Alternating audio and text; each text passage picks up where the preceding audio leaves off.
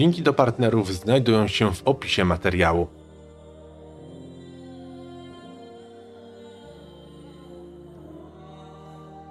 Jeśli chcesz być na bieżąco z nowymi filmami, to zasubskrybuj kanał i kliknij dzwoneczek. Google to niezwykła firma, którą szanuję z kilku powodów. Po pierwsze, zarządzanie i rozwój.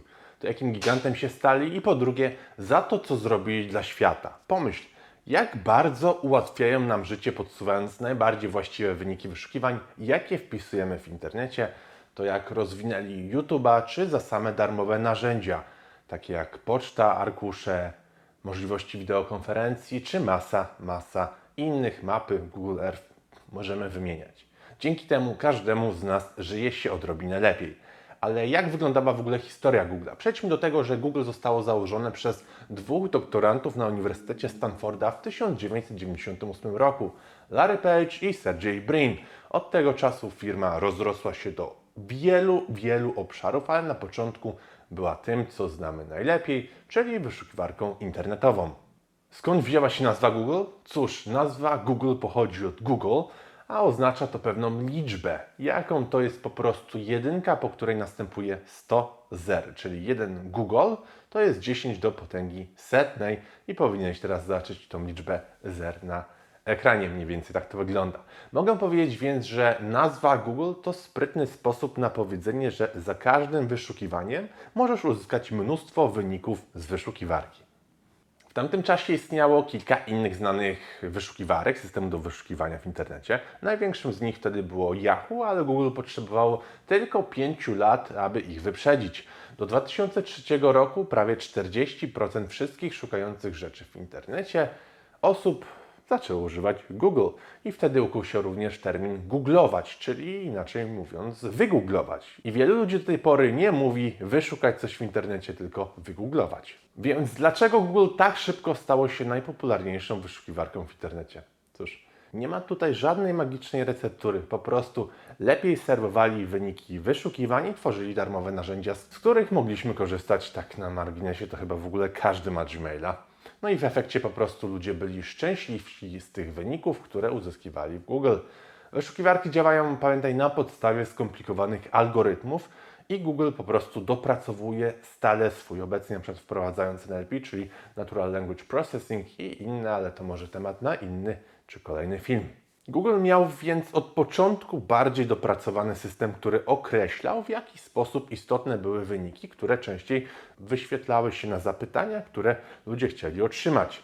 Ich udział w rynku stale wzrastał, ale w 2009 roku Microsoft wprowadził na rynek bezpośredniego konkurenta o nazwie Bing, który był mocno wtedy reklamowany.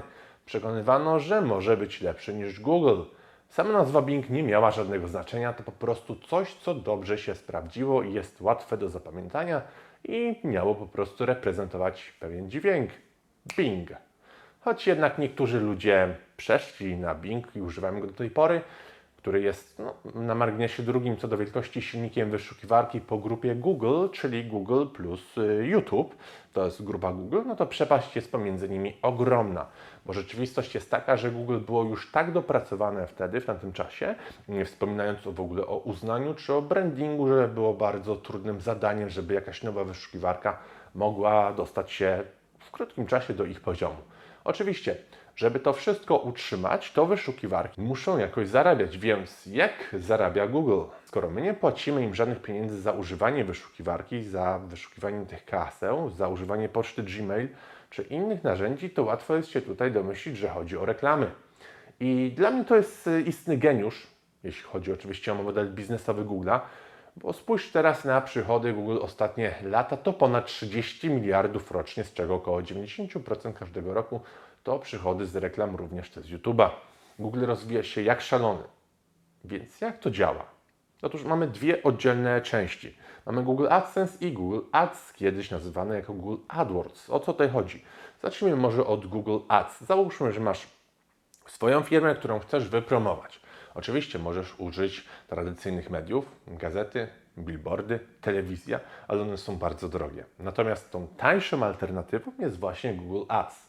I to są te sponsorowane wyniki wyszukiwania, które często widzisz, czyli na przykład Google Merchant, zakupy Google I nie wszyscy zdają sobie nawet sprawę z tego, że są to reklamy. W dodatku możesz również się reklamować na stronach innych osób, na ich blogach, w postaci jakichś banerów, tekstów, albo w YouTube, kiedy inni oglądają na przykład filmy różnych osób. I teraz dochodzimy do drugiego systemu, czyli Google AdSense, bo to system, który działa od strony wydawcy, no bo niby w jakiś sposób Google mogłoby umieszczać reklamy na prywatnych stronach czy prywatnych blogach innych osób. Otóż do tego programu trzeba dobrowolnie dołączyć, jeśli masz jakąś stronę internetową z jakimś, powiedzmy, sensownym ruchem albo kanał na YouTubie, to możesz dołączyć do tego programu partnerskiego Google'a i za wyświetlenia reklam będziesz dostawał pieniądze.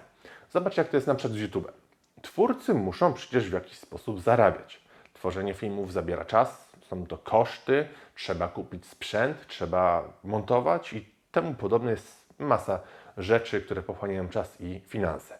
Jeśli YouTube by nie płacił za wyświetlenia, to dla wielu byłoby to po prostu nieopłacalne.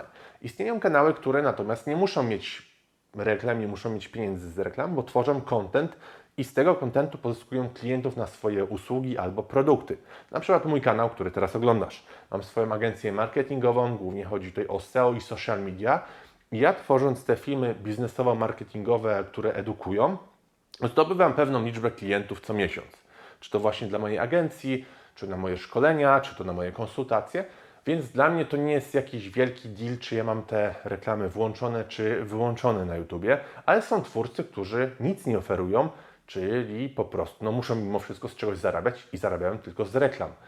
Bez tego po prostu nie tworzyliby filmów. W dodatku, jeśli na przykład przeglądasz Google, to fakt, że widzisz reklamy, ma taki, bym powiedział, minimalny wpływ na Ciebie jako na użytkownika, bo jeśli nie chcesz ich oglądać, to po prostu przebijasz trochę niżej i z tych wyników organicznych otrzymujesz to, czego szukasz. Dla niektórych jedynie problemem właśnie jest YouTube, bo ostatnimi czasy liczba reklam znacząco wzrosła. Trudno nam jednak przestać go oglądać, bo mamy wielu ulubionych twórców, no i nie służą tylko do oglądania pierdół czy jakichś słodkich kotków, ale także do nauki czy do słuchania muzyki, więc YouTube poszedł naprzód, wprowadził usługę YouTube Premium, na pewno widziałeś bądź widziałaś reklamy.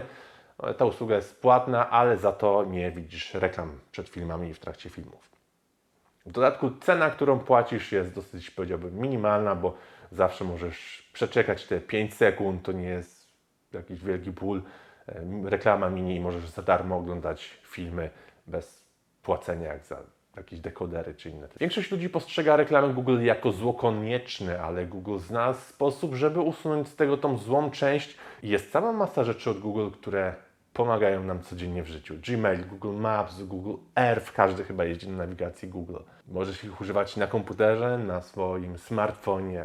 Po prostu słuchaj, daj mi teraz znać, co sądzisz o Google w komentarzu, bo jestem ciekaw Twojego zdania na ten temat. Zapraszam do polubienia tego filmu i subskrybowania kanału. Teraz powinny wyświetlić się inne filmy, które możesz obejrzeć. Także wszystkiego dobrego Ci życzę, Rafał Schreiner.